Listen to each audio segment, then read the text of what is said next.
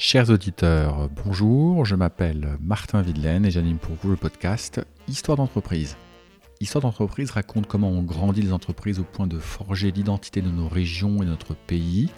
Avec Histoire d'entreprise, je vais au contact de fondateurs et de dirigeants de moyennes et grandes entreprises, parfois discrètes, souvent actives depuis longtemps, qui nous racontent l'histoire, l'héritage de leurs prédécesseurs ou qu'ils souhaiteraient laisser.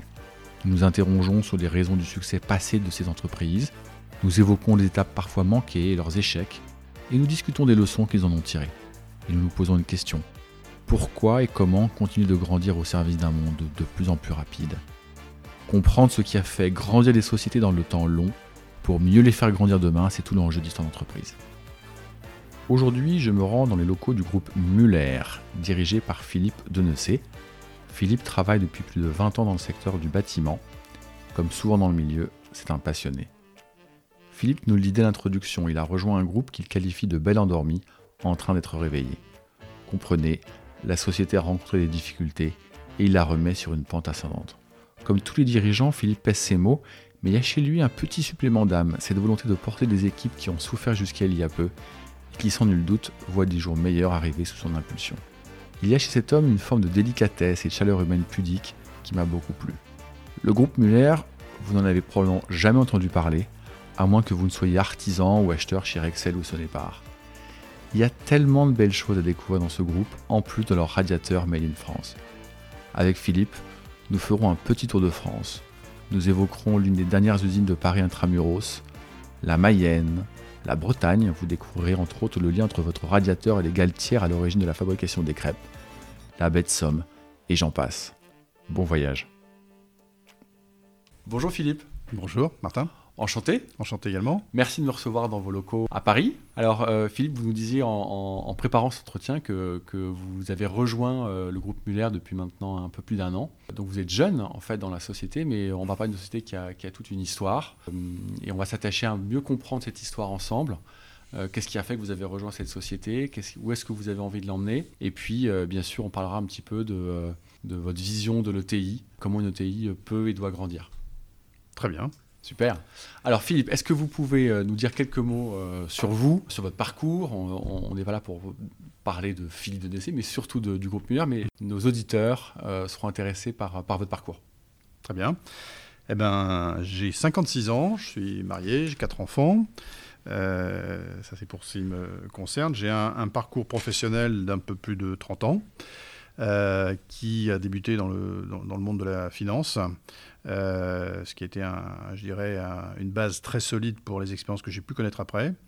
Et puis, euh, j'ai travaillé également dans le monde de l'industrie, dans un groupe qui s'appelait Thomson, avant de rentrer au début des années 2000 dans le monde du bâtiment, qui était, je dirais, mon parcours des 20 dernières années dans deux groupes internationaux, deux groupes anglo-saxons. le premier qui s'appelle CRH, qui est un groupe irlandais, où euh, j'ai appris deux choses. D'abord à, connaître l'environnement d'un grand groupe et puis euh, aussi celui des entreprises familiales. Euh, puisque ce groupe avait comme ambition de faire du développement de la croissance en France. Et j'ai racheté avec ce groupe beaucoup d'entreprises familiales, donc des petites et moyennes entreprises, des ETI, qu'il a fallu effectivement intégrer dans un, environnement de groupe.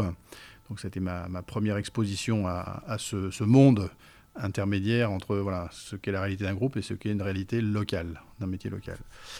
Euh, j'ai passé 11 ans dans ce groupe, que j'ai fini, par, j'ai fini par diriger les activités de ce groupe en France. Et puis ensuite, je suis passé dans un autre groupe anglo-saxon qui s'appelle SIG, où pendant 9 ans, j'ai dirigé toutes les activités euh, françaises de ce monde de la distribution de matériaux. Euh, donc là, c'était une taille beaucoup plus importante. Et voilà, donc c'était jusqu'en 2019. Et l'an dernier, donc, j'ai euh, rejoint le groupe Muller euh, avec euh, un intérêt tout particulier pour revenir dans un monde à taille peut-être plus humaine dans ce que représente la composante ETI du groupe Muller, et finalement un peu au carrefour dans une synthèse de ce que j'avais connu dans le passé, synthèse que je définirais comme étant à la fois le monde industriel que j'ai connu chez Thomson, le monde de l'entreprise familiale que j'ai connu à travers diverses expériences. Euh, et puis euh, le fait de revenir finalement des réalités euh, industrielles, de production locale, le tout dans un environnement porteur qui est celui de la transition énergétique, qui est quand même l'enjeu, je dirais, pour, pour le groupe Muller aujourd'hui. Donc ça veut dire qu'on dessine déjà dans, cette, dans, dans, ce, ce, profil ben, un groupe qui doit avoir de vraies ambitions, ce qui m'a intéressé beaucoup en rejoignant le groupe Muller, c'est de connaître un petit peu son passé glorieux et puis des moments plus difficiles dans ces dix dernières années. Euh, et c'est, je pense aussi pour ça qu'on, a fait appel à moi, c'est-à-dire que voilà, reprendre une entreprise un petit peu en difficulté, euh, mais avec un vrai potentiel de, développement, de croissance et beaucoup de choses à, transformer dans une entreprise que il fallait bien qualifier au départ quand je l'ai reprise de belle endormie. D'accord. Et c'est un peu ce qui m'a motivé. C'est-à-dire le. est-ce qu'elle est, réveillée maintenant, la belle endormie? Alors, écoutez, je dirais que, en tout cas, il y a de bons signes positifs. D'accord. Euh, moi, j'ai toujours pensé que dans ce monde euh, de, des entreprises que j'ai pu connaître, ce sont les, hommes avec un grand H, les hommes et les femmes, euh, qui font la différence. Et, le signal que, auquel je prête le plus d'attention, c'est finalement le, le, regard des gens, tels que je les ai vus en rentrant dans cette entreprise et telle que je les vois maintenant. Donc je vois des, yeux plus ouverts, plus, plus pétillants. Pour moi, c'est un signe positif. Alors vous, vous, avez répondu à la question qui suivait, qui était pourquoi vous avez rejoint euh, le groupe Muller. Euh, je ne vais pas revenir dessus. Euh, mais du coup, aujourd'hui, après, après un an et demi aux commandes, qu'est-ce qui vous rend le plus heureux quand vous allez au bureau le matin? Ce qui me rend plus heureux, c'est justement ces, ces, ces personnes que je croise qui me disent leur, euh, enthousiasme et leur euh, plaisir à venir travailler et à voir s'ouvrir une perspective réelle dans, je dirais, le, contenu de leur travail que ce soit des équipes de commerciaux, que ce soit des équipes de marketing, pour ce qui concerne des fonctions un peu plus centrales, que ce soit les, les, les, visages et, les personnes que je rencontre dans les usines. Les usines je dirais que c'est ça. Voilà. Même chose aussi pour les, pour les personnes qui travaillent dans la recherche d'avoir des, projets, des perspectives, des, euh, une vraie vision d'ensemble. Euh, je dirais, bah, c'est ce reflet, ce retour de ce que j'ai effectivement voulu un peu initier dans cette entreprise, euh, qui pour moi le méritait parce qu'elle a un beau parcours, elle a de, belles forces, de belles compétences. Donc réveiller les compétences et voir qu'elles sont réveillées, c'est ce qui me donne le plus de satisfaction. c'est super. Alors, est-ce que vous pouvez nous présenter le groupe Muller? Parce que tout le monde ne connaît pas le groupe Muller. Dans, l'artisanat, dans le bâtiment, euh, évidemment, on vous connaît. Mais, mais, tout un chacun ne vous connaît pas nécessairement, euh, même c'est assez probable qu'il ne vous connaisse pas du tout. Est-ce que vous pouvez présenter le groupe euh, sommairement et, nous expliquer pourquoi et comment vous, vous rendez service à la société? Alors, le, groupe Muller, pour le définir, c'est un groupe qui, qui conçoit, qui fabrique et qui commercialise des produits dans le monde du confort thermique. Alors qu'est-ce que c'est que le confort thermique? Eh ben, Ce sont, pour parler très concrètement, des produits qui, peuvent parler aux gens. Ce sont d'abord des radiateurs, hein, donc des éléments de chauffage dans, une, dans un bâtiment, que ce soit un bâtiment euh, euh, résidentiel, une maison, un appartement, ou bien dans des bureaux. Euh, c'est d'abord ça. Et puis, euh, à côté de ça, l'évolution récente du groupe euh, l'a aussi conduit vers d'autres éléments du monde du confort thermique, c'est celui des pompes à chaleur, des chauffe-eau thermodynamiques, donc la thermodynamique, hein, qui est finalement le, produit d'avenir, euh, le produit qui, je dirais, est orienté définitivement vers un monde vers lequel on va, qui est celui de, qui quitte le monde des énergies fossiles pour aller vers celui des énergies renouvelables. Voilà, donc on est aujourd'hui un peu au carrefour des deux. Euh, le tournant de pompe à chaleur, c'était quand? Alors, le tournant des pompes à chaleur, c'est d'abord une acquisition d'entreprise euh, qui a un glorieux passé, je vais peut-être y revenir, l'entreprise OR. Euh, le tournant a été pris au début des années 2000. D'accord. Hein ça date pas d'hier. ça date pas d'hier et en même temps, c'est aussi finalement une certaine jeunesse. Voilà, c'est intéressant d'ailleurs de voir d'où venait cette entreprise qui était très orientée gaz euh, comme énergie euh, de chauffage, et puis qui finalement a fait ce, tournant euh, dans les années 2000. Alors, l'une des raisons pour lesquelles peut-être le groupe Muller n'est pas connu, c'est qu'elle est beaucoup plus connue par ses enseignes. Ça, c'est un élément important. D'abord, Muller, c'est au départ une histoire qui a été bâtie par M. Torquetil, qui est le fondateur de cette entreprise. J'ai vu 1960, donc on a une société qui a un peu plus de 60 ans là. Exactement, exactement. Euh, M. Torquetil, qui, est décédé récemment, il est décédé en 2020. Euh, il a dirigé cette entreprise euh, quasiment jusqu'à la fin de ses jours, puisqu'il a, il a quitté cette terre à l'âge de 89 ans. Et il a, il a bâti, enfin, il a commencé à créer cette entreprise autour de, euh, du changement de tension. C'était une réalité euh, début des années 60 où voilà, le, monde de l'électroménager passait du 110 au 220 volts. Donc il y a eu une grosse contribution dans, cette, euh, dans ces opérations. Puis euh, l'entreprise a, grandi par croissance externe en rachetant dans les années 70 une première entreprise qui est l'entreprise Noiro, qui est, qui est une enseigne plus connue là, du, du grand public, Ouais, hein, ouais. qui à l'époque était un- une entreprise qui euh, fabriquait des produits dans l'électroménager, Ouais. connue pour ça, et puis qui, après les difficultés financières, euh, finalement a été rachetée par euh, M. Turketil, et, voilà, et- était la première enseigne vraiment euh, connue du, du- du groupe. D'accord. Les autres enseignes qui ont été acquises au fil du temps, dans les années 70, 80, 90, euh, c'est l'enseigne Campa, qui est un, un produit aussi de radiateur électrique, très haut de gamme, euh, très connu des, des- des experts qui aiment les beaux produits hein, à partir de matières euh, naturelles telles que le verre. euh, La, pierre pierre, de aussi, lave. je voyais, je voyais euh, vos produits en exposition vous attendant avec des, produits en pierre qui sont magnifiques. La pierre Ouais. de lave, tout à fait, Ouais, exactement. ouais. Donc des matériaux. Alors là, on, pour des équipements de, de- de- de- de beaux appartements, c'est un produit qui est très valorisé. Euh, des marques euh, moins connues comme Applimo, comme RLEC, qui est une entreprise aussi qui a été rachetée par le groupe euh, à la fin des années 90, une, une forte notoriété également dans le monde du bâtiment. D'accord. Et puis à côté de cette, de cette réalité des radiateurs, le monde donc de la pompe à chaleur qui est aujourd'hui commercialisé sous le nom de OR. Alors OR c'est une entreprise qui a, un- qui a un passé beaucoup plus important puisque sa naissance remonte au 19e siècle, 1892, Ah, c'est magnifique. Avec un, un- un personnage qui a marqué l'histoire, euh, qui est le baron OR. Et qui commercialisait déjà des pompes à chaleur? Alors non, pas du tout. Non, non, non. C'était l'origine du bec Aware, puisque c'est l'origine de l'entreprise. Ce sont, vous savez, ces becs de gaz qu'on a dans les, dans les milieux urbains. Ouais. Vous savez, c'est ces personnes qui passaient le soir et qui allumaient Qui les becs. euh, Ah, voilà. Donc, génial. C'est ça l'histoire. Ah, c'est ça l'histoire. D'accord. Et cette entreprise, euh, cette usine de fabrication d'abord de, de chauffage au gaz, eh ben, elle était installée euh, dans le 19e arrondissement. D'accord. Et elle a été installée dans le 19e arrondissement jusqu'en 1986, date de, sa, de son déménagement vers un autre site. Et le rachat euh, par, euh, par euh, le groupe Muller de OR, c'est quand? C'est ça, c'est 86. 86, Voilà, c'est- d'accord. c'était vraiment ça, ça d'accord, à ce moment-là. Et c'est une. Il faut savoir que ce- cette entreprise Aware, c'est une des dernières industries qui a, qui a eu une implantation parisienne. Elle était installée dans le 19e arrondissement, rue Saint-Fargeau. D'accord. Euh, il y avait une usine. Il y avait Il des y avait, une, ateliers. il y avait une usine, il y avait euh, 800, 800 salariés qui travaillaient Ah, dans cette génial, usine, Génial. avec un système de ramassage des ouvriers qui, euh, qui était repris dans, des, euh, dans les gares d'Austerlitz, les gares de, de l'Est, Et gare du C'était Nord, jusqu'à quand ça? 1986. 86. Avant le déménagement. Et après, ils sont sortis de Paris. Exactement. Après, c'est sorti de. Paris pour rejoindre un, un autre site qui est situé dans le, le nord de la France, dans la Somme. Euh, dans un- une ville très connue qui s'appelle Feuquier en Vimeux. Ouais. Voilà, dans la région du Vimeux. Je ne vais pas essayer de deviner ceux qui habitent, ceux qui en mieux. Ok. Exactement. Et là, on avait, euh, l'entreprise avait une fonderie. Une fonderie qui, qui, donc, euh, comme son nom l'indique, fabriquait des, des- des- des produits de fonte Ouais. à destination de plein de monde, mais tous les produits que vous avez peut-être pu voir chez vos aïeux, euh, des produits type euh, chauffage au gaz ou chaudière, etc., avec des, plaques de fonte. Ah, la fonte venait de cet endroit-là. D'accord. Et aujourd'hui, d'ailleurs, c'est une, c'est- la fonderie continue de fonctionner, fabrique euh, d'abord des résistances de chauffage pour nos produits euh, de radiateurs électriques à chaleur douce, mais aussi pour d'autres applications du type, on fait des gaufriers, on fait des...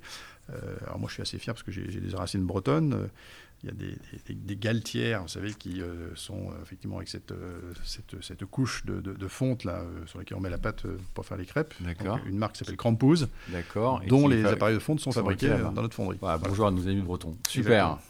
Donc voilà, ça c'est un peu euh, toute, toute l'histoire de, de l'entreprise. Et OR, pardon, mais du coup, quand est-ce qu'ils sont bascu- quand est-ce qu'ils ont basculé euh, vers, vers la pompe à chaleur? Parce que je comprends dans votre, dans votre discours, dans votre message que c'est un tournant qui est majeur pour, le- pour le groupe lui-même Tout à fait. euh, et qui vient d'OR. Donc, euh, ce- ce- cette bascule vers les produits de pompe à chaleur d'OR, c'est quand? Alors c'est, je vous dis, c'est le milieu 2000. des années 2000, hein, c'est ça. 2000, C'est-à-dire euh, à, un moment de- à un moment donné où d'abord, effectivement, le, le- le- le produit qui était fabriqué, qui était une, une chaudière au gaz euh, pulsatoire, avec une technologie un peu particulière, devenait un petit peu cher pour, euh, pour un élément de chauffage. Et donc il a fallu trouver des relais de croissance et réfléchir à d'autres modes de, de- de fonctionnement dans ce monde thermique. D'accord. Euh, ce qui fait que voilà, ça, ça a été un peu les, les débuts, pas toujours très je dirais qu'on est de succès parce que c'était euh, les débuts des pompes à chaleur. Quand on parle, quand on fait référence aux pompes à chaleur euh, dans, ce, dans ce passé de 15, 20, 30 ans, c'était pas toujours des succès parce que c'était une technologie mal maîtrisée, ce qui n'est plus du tout le cas aujourd'hui. Euh, et donc c'était un début un peu, un peu difficile. Mais c'est en tout cas, cette transition a été réalisée à ce moment-là. D'accord. Et, et, aussi bien aujourd'hui, finalement, ce qui est issu de ce passé, donc avec technologie gaz, ça représente simplement 5% de cette activité chez OR, donc une très faible partie. D'accord. Bon, du coup, on a, on a commencé un peu à, décortiquer les grandes étapes de, du développement de, du groupe. Donc, naissance en, je reprends mes notes, en 1960.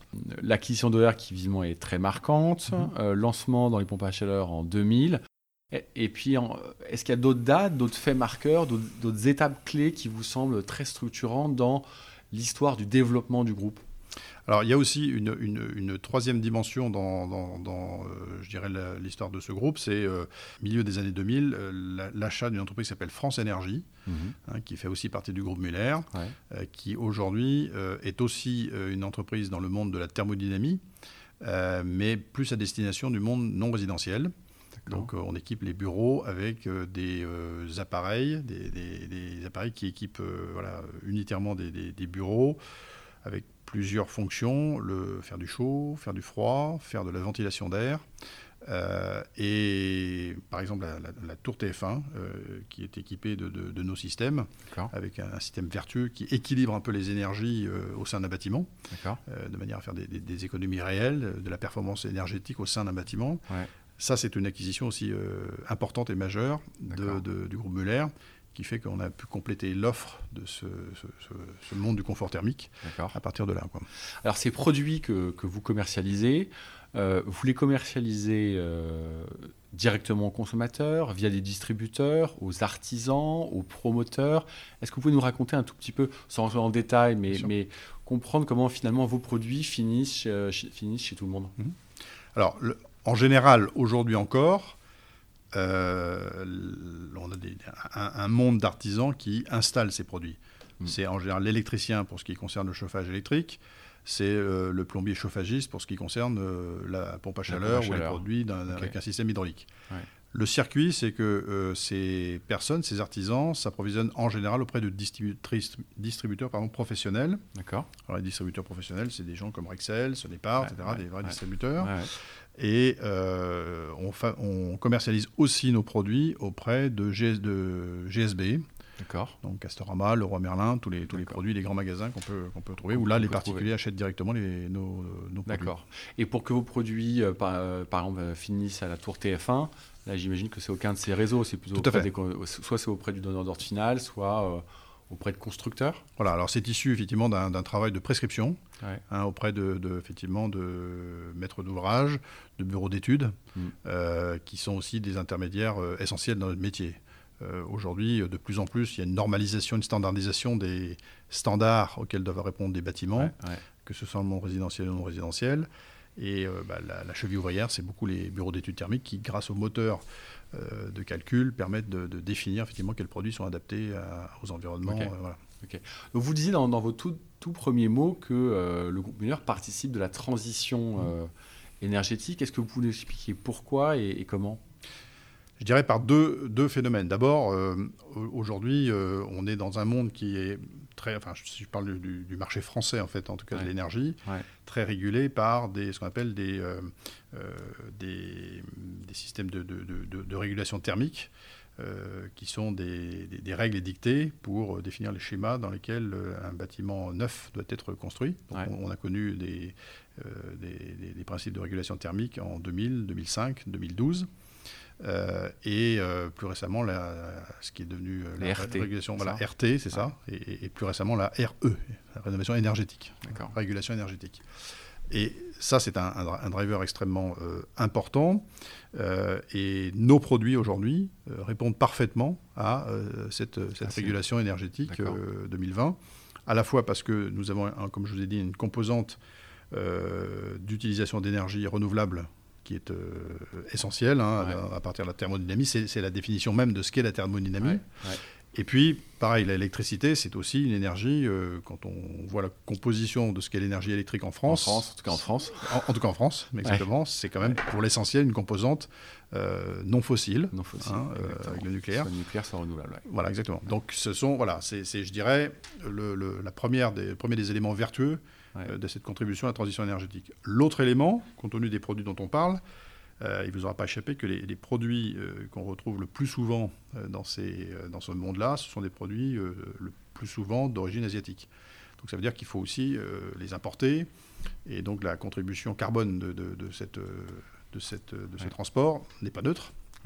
Là où nous, nous avons le parti pris de fabriquer nos produits en France. Hein. On a donc six usines au total. Ouais, on, va, on, va, on va évidemment revenir parce que je sais que vous y êtes évidemment très attaché. Je vous écoutais au, au MIS 2021 euh, sur YouTube, donc c'était évidemment euh, intéressant. Mais juste que pour que nos auditeurs euh, comprennent bien ces logiques d'émissions de, CO2, quelques chiffres que je, que je rappelle dès que je le peux. Donc la France, c'est 1% des émissions de CO2 directes, c'est-à-dire ce, qui est, produit sur notre sol dans le monde, 1% des émissions de CO2 dans le monde. Mais si on rajoute les émissions de CO2 des produits que nous importons, de toutes sortes, eh bien c'est 3%.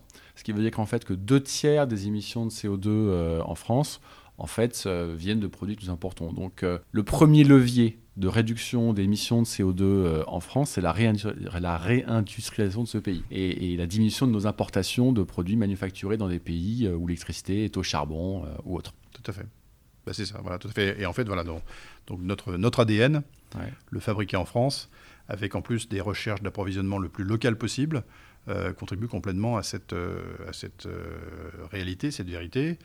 Et la fierté que nous portons sur cette qualification, c'est non seulement bien sûr d'être sur ces énergies qui favorisent la transition énergétique, mais également d'avoir des labels, certifications type Origine France garantie, qui sont des certifications et pas simplement des, des, labels, euh, et qui manifestent qu'effectivement, euh, plus de 50% du prix de revient de nos, nos, produits, en l'occurrence 70% pour la plupart de nos produits, sont euh, avec des, origines de fabrication et de composants français. Alors, avant qu'on ne, bascule dans, dans, les sujets de, du Made in France, on va, on va évidemment l'évoquer. Hein. Moi, je voudrais comprendre un petit peu. Là, on a évoqué les grandes étapes. Euh, vous venez de rappeler euh, le, rôle de l'acquisition de, France Énergie. Mais qu'est-ce qui a fait que finalement le groupe Muller euh, a grandi et que René, son fondateur, a toujours voulu, soit ne pas vendre, parce que j'imagine qu'il a dû avoir des, des sollicitations à un certain moment, ou inversement acheter d'autres sociétés et grandir et grandir et grandir. Qu'est-ce qui fait que le groupe Muller existe aujourd'hui et, du coup, derrière, comment est-ce qu'on pourrait créer de, nouveaux groupes Muller alors, il y a, une, réalité à, rappeler euh, à ce stade, c'est que qui à l'origine donc est euh, une création par une personne, euh, en l'occurrence René Torquetil, dans l'histoire, dont j'ai rappelé les différentes étapes avec les, différentes acquisitions. À un moment donné, il y a eu aussi un, un, tournant, on va dire, c'est qu'il euh, y a un groupe familial lui aussi, qui est entré au capital de, du groupe Muller, fin des années 90, euh, début des années 2000. Euh, un groupe qui s'appelle Dimplex, qui est actionnaire donc, du, groupe Muller, et qui a effectivement permis aussi, je dirais, toutes les étapes suivantes de, développement, de croissance, de soutien en fait dans, dans notre positionnement. C'est un groupe familial, c'est un groupe qui porte les mêmes valeurs. Et je dirais que bah, cette, essence, cette volonté finalement de, faire perdurer un, état d'esprit qui valorise ces sujets, à la fois euh, liés euh, au monde, à l'environnement dans lequel nous sommes et euh, au produire local, bah, il, a, il, a, reçu aussi un, appui, je dirais, par, par une volonté similaire. D'accord. Et ça, c'était en 90, vous dites? C'était, en fait l'opération effectivement d'entre capital, c'est euh, fin des années 90. Fin des années 90. Tout début des années 2000. Ok, on va dire environ 20 ans. Et, et, la et donc cette famille, ce groupe familial, mhm. est resté au capital, l'est encore. Oui, tout à fait. Et, a, gardé main dans la main, j'allais dire, le développement euh, du Oui, c'est, l'actionnaire majoritaire aujourd'hui et qui euh, voilà, est complètement impliqué dans le développement. Complètement en phase. Oui, tout à fait c'est une belle histoire, c'est super. Et pareil, qu'est-ce qui fait que cette, cette, famille se dit bon bah on va continuer et il euh, n'y a pas de raison qu'on parte, il n'y a pas de raison qu'on vende. Euh, mm. Quel est le chiffre d'affaires du groupe Muller aujourd'hui, si vous pouvez nous communiquer le, le, groupe, le, groupe Muller aujourd'hui réalise un chiffre d'affaires euh, global de peu près 200 millions de, D'accord. Bon, qu'est-ce qui fait que le, votre actionnaire se dit bon bah on est à 200 millions alors qu'on vise, on, va viser 300, ça nous prendra un certain temps mais on va quand même le viser. Qu'est-ce qui fait qu'il reste bah, je, dirais, que la première des raisons, c'est euh, évidemment le fait qu'on soit quand même sur un créneau extrêmement porteur euh, euh, et, valorisant. C'est-à-dire que porteur parce qu'encore une fois, on est sur un créneau économique qui est appelé à se développer. Hein, on, voit par de multiples exemples, et, même si je prends la crise sanitaire aujourd'hui, c'est quelque chose qui nous porte parce qu'on on sait qu'il y aura des choses à écrire à partir de là. ça, c'est une première raison. et puis, le fait, encore une fois, d'être dans des réalités où il y a beaucoup à faire, où il y a beaucoup à construire, euh, et, des perspectives, encore une fois, qui euh, euh, ne nous obligent qu'à faire des choix pour pas se disperser, hein, puisqu'aussi bien nous sommes portés par des réalités, des compétences, des expertises qui valorisent complètement le modèle dans lequel nous sommes. Bon, super. Alors, on, va parler un petit peu de l'outil industriel parce que vous êtes une boîte française au départ, et puis pas que pas qu'au départ. Euh, vous avez six usines en France, vous êtes installé régionalement parlant. Est-ce que vous pouvez décrire un tout petit peu, moi, ce que j'appelle les marqueurs régionaux du groupe Muller, euh, qui fait qu'on vous voit localement et régionalement, et que vous comptez? Alors, je, dirais que euh, d'abord, nous sommes présents industriellement dans une moitié nord de la France. Hein. On, est, on est présent dans trois régions au total. les Hauts-de-France, avec donc euh, trois usines euh, dans cette région, une dans, la Somme, une dans l'Aisne, euh, une dans l'Oise. On est présent dans le Grand Est avec une usine qui est située à Fim près de Reims. Et puis les, deux dernières sont situées dans les Pays de Loire, près de Laval et La Ferté-Bernard. Le, le, marqueur, finalement, je dirais que il est assez fort maintenant parce qu'on s'intéresse de plus en plus à ce qu'on a finalement renié dans le passé euh, qui est l'industrie. Tout Quand vous dites on a finalement renié, vous voulez dire euh, collectivement, pas, pas le groupe Absolument, non, non. Là, je parle, je parle d'un contexte économique, euh, puisque là, vous, vous, me dites effectivement quel est le niveau de sensibilité locale. C'est voilà, si on fait un petit peu d'histoire économique, finalement, ce qui s'est passé dans les 40-50 dernières années, c'est qu'on s'est dit, pour être assez caricatural, mais néanmoins révéler une certaine réalité, euh, c'est que, on va dire, l'Asie, en particulier la Chine, devenait l'atelier du monde et qu'il valait mieux se concentrer sur des euh, services, d'autres produits à valeur ajoutée et qui euh, toute, cette partie production voilà, était, consacrée dans des pays à, bas coût en termes de main d'œuvre.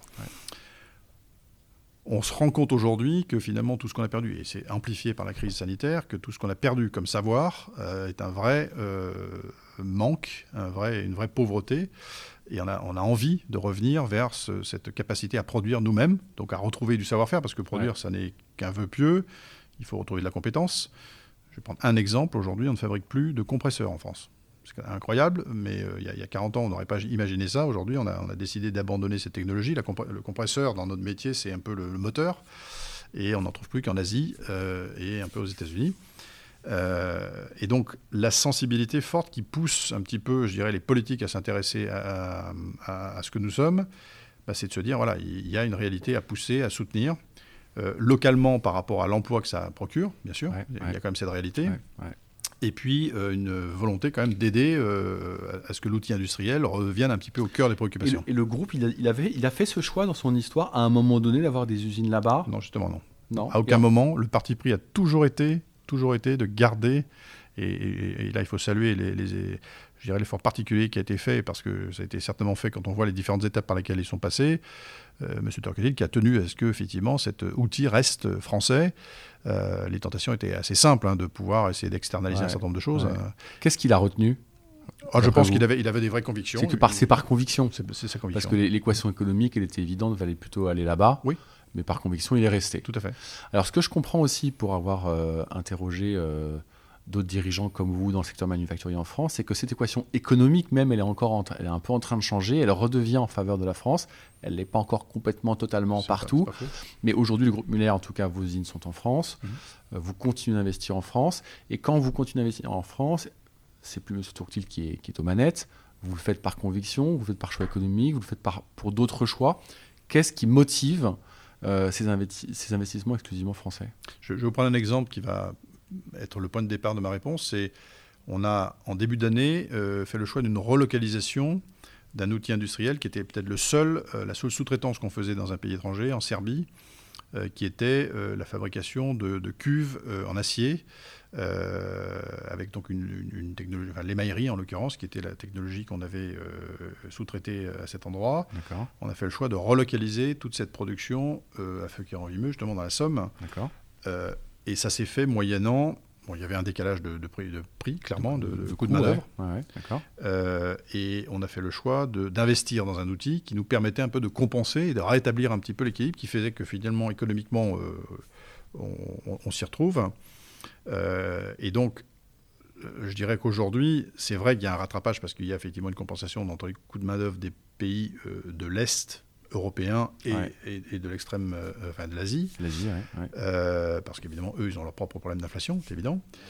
Euh, mais au-delà de ça, je dirais que la, vraie conviction, c'est de se dire qu'on a aussi besoin d'investir dans des outils industriels qui sont des, outils d'avenir qui vont nous permettre quand même de, de garder cette, cette compétitivité.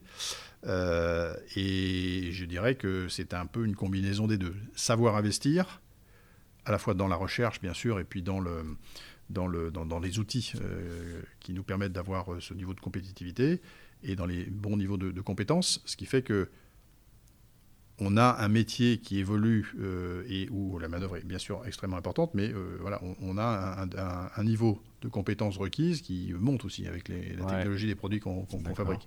Et donc voilà, je dirais qu'on se situe maintenant dans des produits. Moi, je considère, même si on parle de radiateur comme un produit un, peu basique, en réalité, c'est un produit technologique euh, et que c'est même ça qu'on met en avant. Aujourd'hui, notre produit, c'est un produit connecté euh, qui embarque beaucoup d'électronique, euh, qui embarque une intelligence, parce qu'on parle du bâtiment intelligent maintenant. Et on est au cœur de, de cette un peu révolution aussi. Euh, qui donc nécessite des compétences. Euh. Ok, donc, mais sans, donc sans vouloir trop, trop caricaturer, j'essaie de résumer votre, votre pensée. Il y a d'un côté l'équation économique où vous dites on n'y est pas tout à fait, mais on y est presque, mhm. donc on peut s'en contenter. Et de l'autre, il y a un volet de compétences et de capacité euh, du groupe où vous dites non, là, il faut vraiment qu'on internalise les choses. Oui, c'est ça, tout à fait. Il y a, il y a un petit peu ces, ces, ces, deux dimensions. Et puis je pense qu'il y a un pari aussi qui est un pari pédagogique, qui est de se dire que on, voit d'ailleurs quand on questionne un peu les gens, ils ont une sensibilité aussi à la, durabilité d'un produit. Euh, le, différentiel de prix euh, entre un, produit asiatique et un produit fabriqué en France, c'est un peu sa durée. Euh, on, a encore quand même, même si effectivement les asiatiques produisent, des, produisent ou fabriquent des produits de qualité, bon, on dit souvent de manière caricaturale, acheter chinois c'est acheter deux fois. Il y a quand même aussi, je dirais, une considération du coût global dans ce qu'on achète. C'est à la fois euh, bah, le, coût de non-qualité quand il, se présente, euh, les services euh, quand, quand un produit exotique qui tombe en panne, c'est bon, il faut le réparer, etc. L'indice de, réparabilité maintenant rentre complètement dans le prix de revient d'un produit, dans la mesure de performance d'un produit.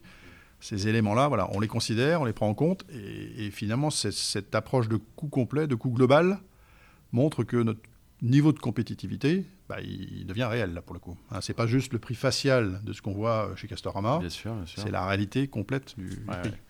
dans l'acte d'achat, c'est toujours un peu compliqué pour le consommateur aussi de faire ce calcul-là. Absolument. Mais j'entends, j'entends. C'est aussi pour ça qu'on a aussi besoin de pédagogie, quoi, de, de, faire comprendre que c'est pas, c'est pas, c'est pas un produit qu'on achète, c'est un ensemble, c'est un écosystème. D'accord. Alors on a, on a un petit peu parlé des, usines, je sais que c'est une grande source de fierté pour le groupe euh, et, on comprend bien. Est-ce qu'on peut parler un petit peu de, recherche et d'ingénierie? Comment le groupe est organisé? Comment vous avez également décidé de le garder en France? Alors aujourd'hui nous avons euh, dans les, on a cinq centres de recherche qui fonctionnent sur des sujets euh, relativement différents. Ils sont sur des sites de production Ils sont sur les sites de production, tout à fait. Ils sont sur les sites de production. On a des, des, ingénieurs d'un très bon niveau, on a des docteurs, on a des gens qui euh, travaillent sur euh, la, la, recherche pure.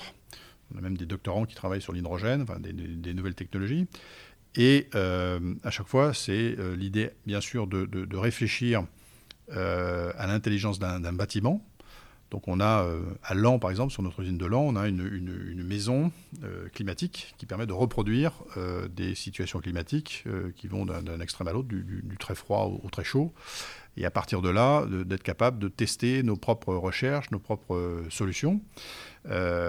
donc ça, c'est un vecteur extrêmement fort de notre capacité à développer de nouveaux produits, de nouveaux concepts Et, je le disais, euh, aujourd'hui, ces produits, euh, je, parle là pour le coup des, produits électriques, des, radiateurs électriques, euh, ils sont, ce sont d'abord des appareils technologiques. et donc, toute l'intelligence et la sensibilité qu'il y a, notamment sur des sujets d'efficacité énergétique. Hein, aujourd'hui, bien sûr, la, performance d'un radiateur électrique n'est pas celle de la thermodynamique parce que bah, 1 kW consommé est un kilowatt, enfin 1 kW restitué est un kilowatt consommé. Mais par contre, l'intelligence qu'on y met, euh, la capacité qu'on a dans une journée à euh, ne pas chauffer tout le temps, mais chauffer quand c'est nécessaire, quand la personne est présente, ça fait partie, ça c'est un cœur de recherche extrêmement important. Donc on a des gens qui travaillent sur ces sujets-là, euh, des gens qui, sont spécialistes aussi de la filtration d'air, de la ventilation, donc différents domaines de compétences complémentaires qui font qu'on peut se dire expert de voilà, du confort thermique vraiment dans un bâtiment. Et vous arrivez à trouver ces compétences de recherche sans trop trop de difficultés ou c'est aussi une difficulté pour vous? Parce que je sais que c'est la difficulté de certaines ETI de trouver des compétences bien spécifiques. Là, je parle d'ingénierie de, de, recherche, ça pourrait être également côté, euh, côté manufacturing. Euh, comment est-ce que vous arrivez à trouver les talents euh, que vous recherchez? Ça, c'est une excellente question et c'est peut-être à côté de, des, des problèmes d'approvisionnement en matériaux, c'est quand même notre sujet numéro un. Euh, bon, il ne vous a pas échappé dans ce que je vous ai décrit des endroits géographiques où nous étions que euh, attirer des talents euh, dans des zones qui ne sont pas les plus attractives pour des jeunes ingénieurs, pour des, pour des gens comme ça, c'est compliqué. Enfin, sur le papier. Sur le papier, parce que, parce que aussi ça évolue, on est d'accord. Ouais, le, Peut-être que les deux dernières années ont dû vous aider d'ailleurs de ce point de vue-là, Oui, sans, sans, doute. En tout cas, les, les, les, mentalités ont un peu changé. Cela dit, aujourd'hui, j'ai 70 postes euh, de recrutement ouverts. C'est compliqué de, de, trouver les talents pour euh, nous rejoindre. 70 ouverts. 70 ouverts, voilà, tout à fait. 70, 70 postes ouverts. D'accord. Euh, alors, vous pouvez nous décrire très, très sommairement, je vais vous demander ça, ça, va, de l'opérateur sur ligne, hein, de l'opérateur sur ligne, du peintre, parce que ça fait aussi partie des, des techniques, technologies dont on a besoin. On a besoin de prescripteurs pour la partie commerciale, on a besoin de, de, de chercheurs, euh, et, ces personnes-là, vous avez du mal à les trouver. C'est des compétences qui existent pas forcément localement, mais qui existent en France, mais en revanche, qui veulent s'installer à Lens, par exemple. Là, c'est plus compliqué, c'est ça le sujet C'est essentiellement ça le sujet. C'est quand même essentiellement ça le sujet. Ce qui fait qu'il faut aussi réfléchir à l'écosystème et à ce qu'on est capable de, euh, je dirais, de localiser à des endroits peut-être plus attractifs c'est un des, enjeux, un des vrais enjeux effectivement d'avenir. Ouais. On a une usine, vous la bougez pas euh, Exactement. En, un, claquement de doigts, quoi. Exactement. Donc, euh, ça va, c'est. Et, et malgré tout, les faire venir, quoi.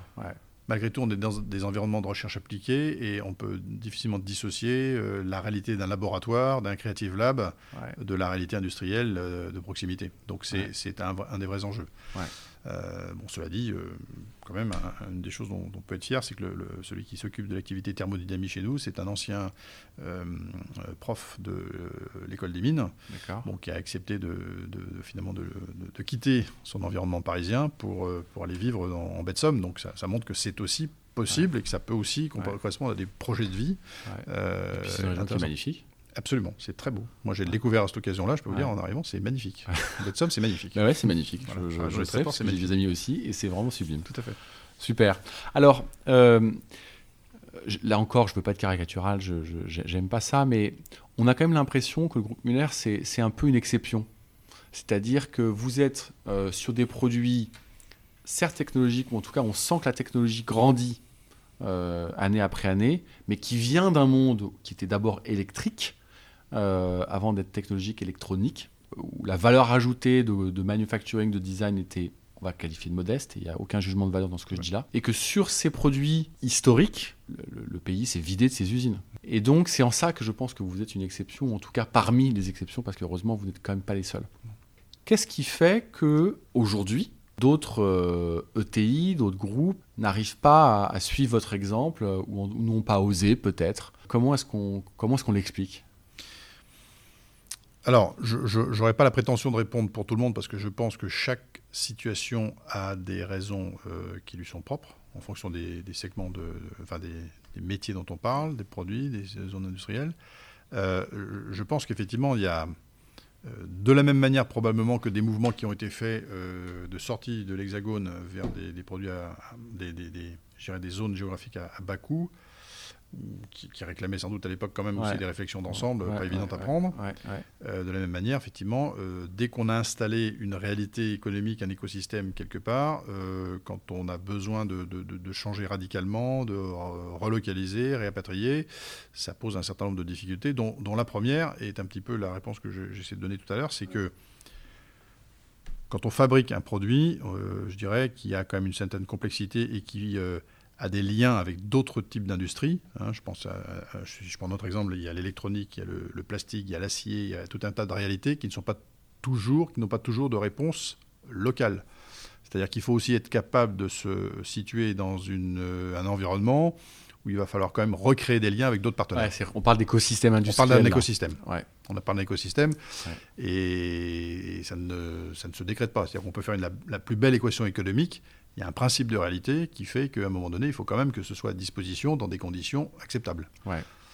Et c'est un schéma qui n'est pas évident. Ouais. Euh, je prends un exemple. J'ai pris l'exemple du compresseur tout à l'heure. Ouais. Je sais que dans le plan de relance, il y a une vraie volonté de se dire, mais bon sang, il faut, nous faut des usines de compresseurs en France. Ben, ça pourrait être, euh, je dirais, faire en un claquement de doigts. Il faut quand même retrouver des compétences. Il faut euh, des investissements très lourds. Pour l'instant, personne n'est- prêt à, prendre ce pari. quoi. quoi. Voilà. Donc, donc, donc, sans doute des réflexions euh, qui peut-être sont en germe et qui peut-être, euh, à horizon 5-10 ans, verront de vraies réalités de relocalisation.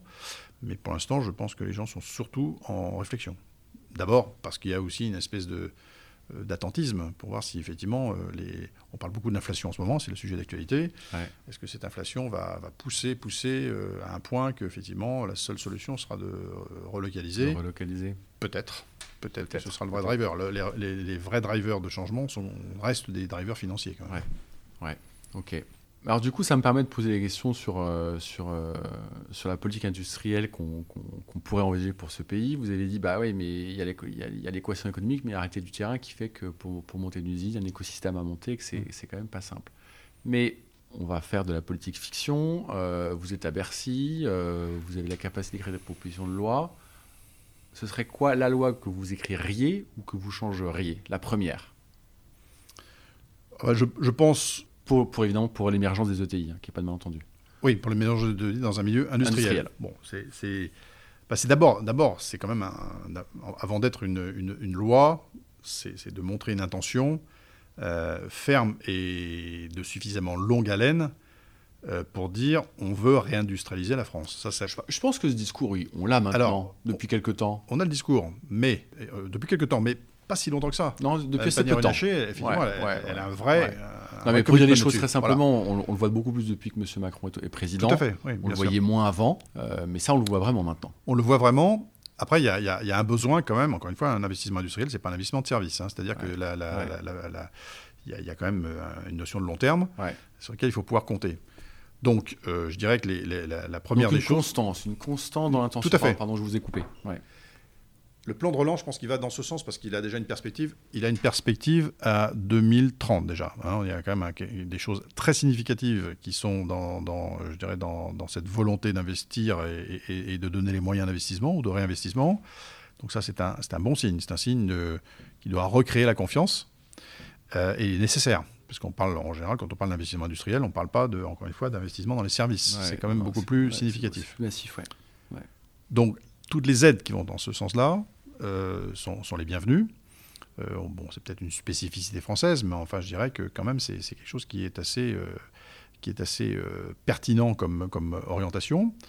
Euh, encore une fois, Ouais, je, je ouais. le disais tout à l'heure, l'équation économique reste quand même le, le- le principal moteur avant de prendre des décisions de long terme. Donc, euh, c'est ça qui est nécessaire de- d'envoyer comme signal. Euh, et je dirais que le, le deuxième élément, c'est aussi de revaloriser toutes les formations qui sont clés dans les métiers de l'industrie.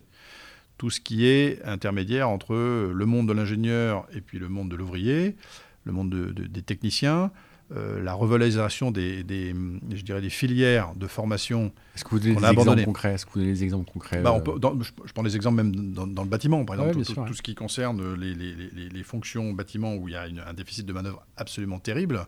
Nécessite de, de, se réapproprier des, des, filières qu'on appelait de, CFA à l'époque, hein, des formations d'apprentis, toutes les filières liées à l'alternance, toutes les filières liées à la formation de, techniciens, d'électrotechniciens. De, Et ça, ça fait, ça, ça fait déficit aujourd'hui? Ah, mais Énormément, énormément. Il y, a des formations qui ont été totalement abandonnées quand on recherche quelqu'un, moi je, privilégie maintenant auprès de mon service RH et des équipes de recrutement les volontés. C'est-à-dire, je dis, on n'aura pas de compétences à cet endroit-là euh, comme technicien, et je parle quelquefois de technicien, d'ajusteur, de, monteur, de régleur.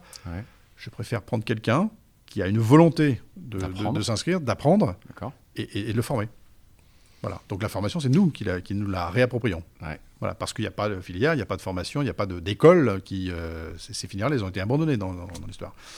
Et, si on fait une comparaison avec nos voisins allemands, bah, c'est ce qui fait aujourd'hui la différence quand même. Hein. C'est-à-dire le. C'est assez dingue. Hein. oui, à chaque fois que je parle avec euh, quelqu'un comme vous, l'Allemagne arrive au bout de 10 minutes, un quart d'heure de discussion. Là, vous avez mis un peu de temps, on est à 43 minutes, mais, mais, mais ça ne rate jamais. Euh, Racontez-nous un peu l'Allemagne alors bah, L'Allemagne, moi, j'ai beaucoup travaillé avec des collègues allemands que dans mes précédents groupes, et encore aujourd'hui, puisque finalement, à travers le, groupe dont je parlais tout à l'heure, qui est la, maison mère, on a, on a des, euh, des, collègues allemands qui euh, font les mêmes choses que nous, et euh, bah, eux, effectivement, ils ont, ils ont des, techniciens, des, des, gens qu'il est plus facile de recruter. des filières de formation. Des filières de formation, etc. La valorisation la valorisation de, circuits, euh, enfin de, filières professionnelles euh, beaucoup plus souples, l'intégration dans les entreprises dès le plus jeune âge, si je puis dire, des époques de, formation, des périodes de formation qui sont naturelles. Qui sont naturelles. Il n'y a pas, je dirais, ce côté un petit peu intellectualisation d'une formation qui dévalorise quand même un certain nombre de fonctions plus manuelles qu'intellectuelles.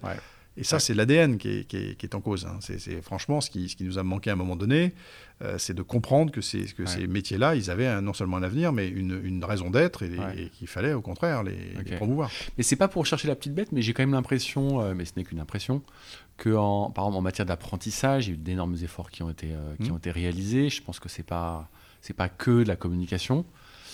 donc le sujet typiquement par exemple sur l'apprentissage, c'est que c'est les mauvaises filières ou que c'est encore mal fait? Mais je pense, que ce n'est pas une question de euh, mise à disposition de moyens. C'est-à-dire qu'on peut, on peut partir du principe que la volonté, elle existe. On veut mettre des filières en place. Mais il faut changer l'état d'esprit des, gens.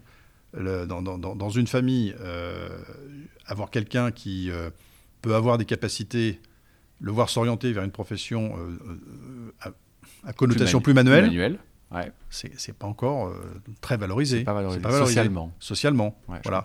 Tu vas terminer technicien chez euh, Noireau. Euh, et, et, malheureusement, c'est quand on voit les possibilités de carrière, moi, moi qui ai découvert le monde du bâtiment il y a 20 ans, c'est extraordinaire. Les, les, les, je dirais les, les parcours de carrière interne dans le monde du bâtiment, c'est extraordinaire. On peut, on peut vraiment commencer en bas de l'échelle et avoir des responsabilités extrêmement importantes, très importantes de direction générale. Euh, en partant du, bas de l'échelle. Donc ça, existe. Et, à côté de ça, des filières intellectuelles où finalement, bah, on va rester un peu administratif euh, toute, sa vie, sans possibilité de, progression. En tout cas, moi, je, m'applique ça même à ma propre famille, je n'ai pas de parti pris sur euh, les, études que, les enfants peuvent faire. Donc c'est pour moi d'abord un état d'esprit. Et, la différence avec l'Allemagne, c'est ça. C'est qu'il y a un côté pragmatique aussi, qui ne dévalorise pas socialement quelqu'un qui, a une, qui, a, une vocation à, travailler dans Et vous avez le sentiment que ça aussi, c'est en train de bouger, que ça change ou euh, qu'on est ça prendra, ça prendra plus de temps que les moyens qu'on y mettra, je pense. Parce que parce qu'encore une fois, on est quand même une, une société. Alors c'est un peu il faudrait un peu plus de temps pour développer ce que je suis en train de dire, mais euh, il y a un côté euh, intellectualisation des formations qui est encore très euh, prégnante. Hein. C'est ou intellectuel ou rien. et, ben non, c'est pas vrai. Il y, a beaucoup, de, au contraire, de, filières qui nécessitent d'être bien mieux valorisées qu'elles le sont aujourd'hui, mais il, faut se l'approprier. Ça commence dans le cercle familial. Super. Euh, alors je me suis noté quatre points que je vais résumer, parce que vous avez dit beaucoup de choses. Vous avez dit euh, la constance euh, dans les plans de relance, dans l'appui de manière générale de l'État. vous avez dit des aides financières d'une manière ou d'une autre. Vous avez dit également euh, la revalorisation des formations euh, qui préparent à ces métiers, et puis enfin euh, l'image que ces métiers ont auprès de la jeunesse, et puis pas forcément que la jeunesse d'ailleurs. Tout à fait, exactement.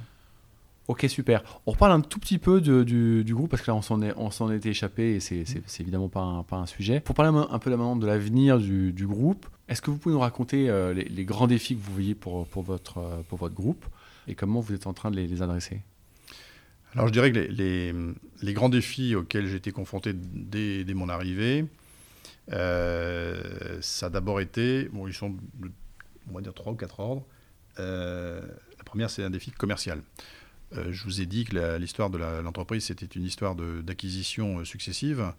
Et le groupe a grandi sans remettre en cause le côté natif de chacune de ces acquisitions. C'est-à-dire qu'elles ont, les différentes enseignes que je vous ai citées, elles ont continué de vivre avec leur propre ADN. D'accord. Comme elles vivaient auparavant. Pas d'intégration, pas de, voilà. Donc j'ai un, défi de euh, positionnement commercial euh, sur le marché avec plus de visibilité. Là, on parle de quand vous parlez, ouais, d'accord. Quand vous dites défi commercial, c'est pas forcément des process commerciaux. Ou, euh, c'est plus dans l'offre et la façon dont vous avez positionné votre offre. Le, le, process commercial, on, fera, fait aussi bien sûr partie. il, y a, quand même beaucoup, beaucoup, à, beaucoup, à, faire dans ce domaine. Mais disons que c'est une entreprise qui avait un ADN euh, extrêmement orienté industrie. Hein. Je vous ai d'ailleurs beaucoup parlé d'industrie, beaucoup de, process, de produits. Euh, maintenant, se tourner vers le client et savoir comment euh, partir du client, partir de ses besoins pour savoir ce qu'on doit fabriquer, c'est un, ça, un, un chemin d'apprentissage. voilà. Donc, donc c'est une de mes priorités. D'accord. La deuxième, c'est, je vous ai parlé aussi de beaucoup, beaucoup d'enseignes, donc on a un déficit de, bah, d'image. D'ailleurs, quand on dit que Muller euh, est peu connu, bah, c'est, aussi cette réalité euh, qui est non seulement liée au fait que peut-être elles ont de faible notoriété, enfin de, voilà, de notoriété spontanée, euh, parce que voilà, ne s'en dégage pas, je dirais, un nom en particulier, il y en a plusieurs, donc c'est, un, autre défi. Un autre défi. donc un défi plus marketing, plus positionnement. Et puis, malgré tout, à l'échelle où nous sommes, euh, le travail qu'on réalise dans les, dans les, usines par rapport aux défis de demain, eh c'est un défi aussi d'organisation de l'outil industriel, euh, de, de, complémentarité d'offres, euh, d'amélioration, d'investissement assez lourd dans les, dans les outils que nous utilisons, dans les process que nous mettons en place. Donc ça, c'est aussi un, des, un, des, grands défis en fait, à venir. D'accord. En, introduction, vous disiez que vous aviez rejoint une belle endormie. Mhm. Et euh, donc, elle cette société était endormie parce que, pour les raisons que vous avez évoquées là, c'est-à-dire que, euh, pour citer le premier exemple que vous avez cité, qu'il y avait un, déficit commercial, je reprends vos mots, hein. Euh, ou est-ce que ça, c'est, ou c'était autre chose, le fait qu'elle était endormie? Il y avait deux, deux raisons principales. je vous ai parlé aussi des RT, des régulations thermiques, et je, dirais ce qui a fait beaucoup de mal à l'entreprise, c'est RT 2012, qui a valorisé le gaz avant tout dans le logement neuf. Et ça, comme c'était pas du tout l'ADN de l'entreprise, euh, ça a vraiment mis un coup moral. Euh, je crois qu'on peut, on peut, on peut, parler de, de, coup, moral, Pour, les, pour les équipes. Ça, c'était vraiment un coup, un coup très dur. Euh, les, les, gens qui étaient déjà là, il y en a beaucoup de personnes qui, qui ont cette ancienneté, bien au-delà, ont vécu ce moment-là de manière très douloureuse. Donc ça, c'était quelque chose dont il fallait se relever. Alors, euh, bon, voilà, il y, a la dynamique, il y a la volonté, puisque finalement, euh, on est maintenant aussi porté par une nouvelle régulation qui, au contraire, va, nous, va nous aider, sens. qui va dans le bon sens.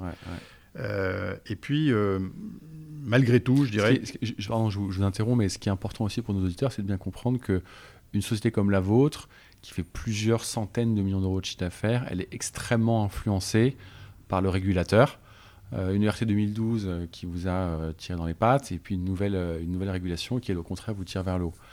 Donc c'est extrêmement important que, que, que, nos décideurs, évidemment, en, aient pleinement conscience. Complètement. Complètement. c'est vrai que quand on compare à d'autres pays, par exemple, il y, a, moins cet, cet impact d'une voilà, régulation nationale. Ouais, ouais. Euh, et puis, bon, le, le, sujet de la gouvernance est quand même aussi une des raisons de cet endormissement. Je dirais qu'il y avait des méthodes qui ont fait le succès de l'entreprise, hein, historiquement. Euh, quelqu'un qui a été quand même, qui a créé une dynamique, qui a créé quand même un groupe euh, d'une ampleur remarquable, en partant d'ateliers. De, je crois qu'il faut le souligner, le ressouligner. C'est quand même une, très belle aventure entrepreneuriale, un très beau succès qui a été, qui a été réalisé. et puis, avec le temps, bah, je dirais qu'il y avait euh, peut-être des, des, habitudes qui ont été prises, des modes de fonctionnement qu'il faut aussi revoir, hein, qu'il faut, faut, reprendre, parce que voilà, les exigences de, de ce qu'a connu M. Turcutil quand il a commencé et, les années qu'il a vécues bah, sont différentes. On est quand même dans des mondes qui, dont, dont, l'évolution euh, accélère, je dirais, à, très grande vitesse, avec des, paramètres qui n'existaient pas il y a 10, 15, 20 ans, dont il faut tenir compte aujourd'hui. Donc c'est ça aussi l'enjeu. Ok, donc je, comprends, c'est que vous avez, vous avez secoué le, la société, et puis les équipes évidemment. Euh, et je pose toujours cette question parce que moi elle me tient à cœur, et puis on, oublie trop souvent que, euh, les, hommes et les femmes viennent travailler pour donner du sens à leur action. Euh, mais donc je, vous pose toujours cette question que je vais vous la poser également. Qu'est-ce qui fait que les, vos équipes, les équipes au global hein, du groupe, sont fiers de venir travailler chez vous? Eh ben moi je pense que la, première des fiertés, c'est que on, est capable de leur dire, et ils sont capables de ressentir surtout plus qu'on est capable de leur dire, qu'ils contribuent à quelque chose euh, qui est de l'ordre de euh, l'évolution de la planète. Euh, le sens, c'est de se dire je contribue, si j'essaie de trouver une phrase, je contribue à ma manière à, aux étapes de transition énergétique nécessaires dans, dans, la vie de la planète. Et ça, c'est un élément, quand, quand qui prennent du recul et qui réfléchissent à cette question-là, l'élément de fierté, il est là. Je contribue aussi, et c'est peut-être ce qu'il dirait peut-être plus spontanément, à euh, remettre au, euh, au, goût du jour et euh, à une forme de priorité le produire français. ça, ce sont deux éléments de fierté extrêmement importants. Quand on interroge, il y a eu des émissions d'ailleurs qui spontanément, avec des micros, micro-trottoirs, en tout cas micro, micro-lignes, euh, ont permis d'interroger les, gens spontanément. C'est ce qui, moi, c'est sans, sans aucune préparation, c'est ce qu'ils disent naturellement. C'est ce qu'ils disent naturellement. Donc c'est ça, c'est ça aussi la réalité, quoi. Moi, je pense que, encore une fois, on peut induire ou penser à la place d'eux. Euh, rien ne remplace ce qu'ils en pensent réellement. ce qu'ils en pensent réellement, c'est quand même ça. Bon, super. Le dernier mot euh, que vous souhaiteriez partager avec nos, auditeurs, qu'est-ce que vous avez envie de leur dire, s'agissant du groupe peu importe bah, Moi, je, pense que, encore une fois, il faut euh, euh, être porteur de ses rêves. Moi, je, dirais, bon, je vous ai parlé un peu de mon parcours au départ, et je, dirais que la fierté maintenant, pour moi, c'est justement avec la synthèse de tout ce que j'ai pu faire, euh, de, justement trouver ce sens dans, le, travail à réaliser au quotidien. donc la première des choses, c'est peut-être un, sentiment euh, que chacun doit s'approprier, personnel, du sens qu'il donne à son travail. Ça, c'est la première des, choses. Euh, moi, je pense qu'encore une fois, quel que soit l'environnement économique dans lequel on est, qui, on l'a dit, hein, est très porté par des données, des dimensions financières, le, nier serait mentir. Euh, au-delà de ça, je crois qu'il faut aussi prendre en, considération le sens qu'on peut donner à son travail. Et, ça, c'est toujours des choix qu'on peut, qu'on peut porter.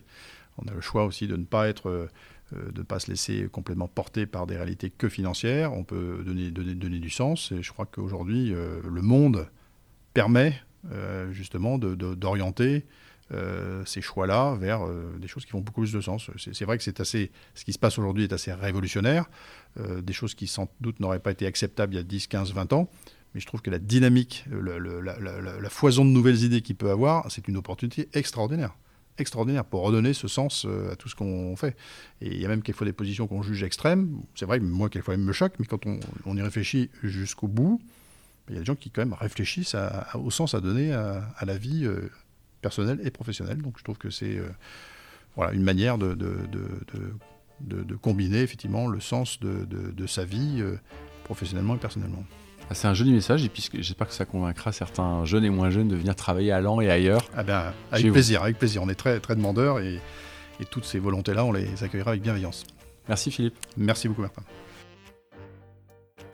Merci d'avoir écouté Philippe et d'avoir découvert un peu plus l'histoire de l'une des sociétés créées au moment où EDF choisit de changer la tension électrique du réseau national.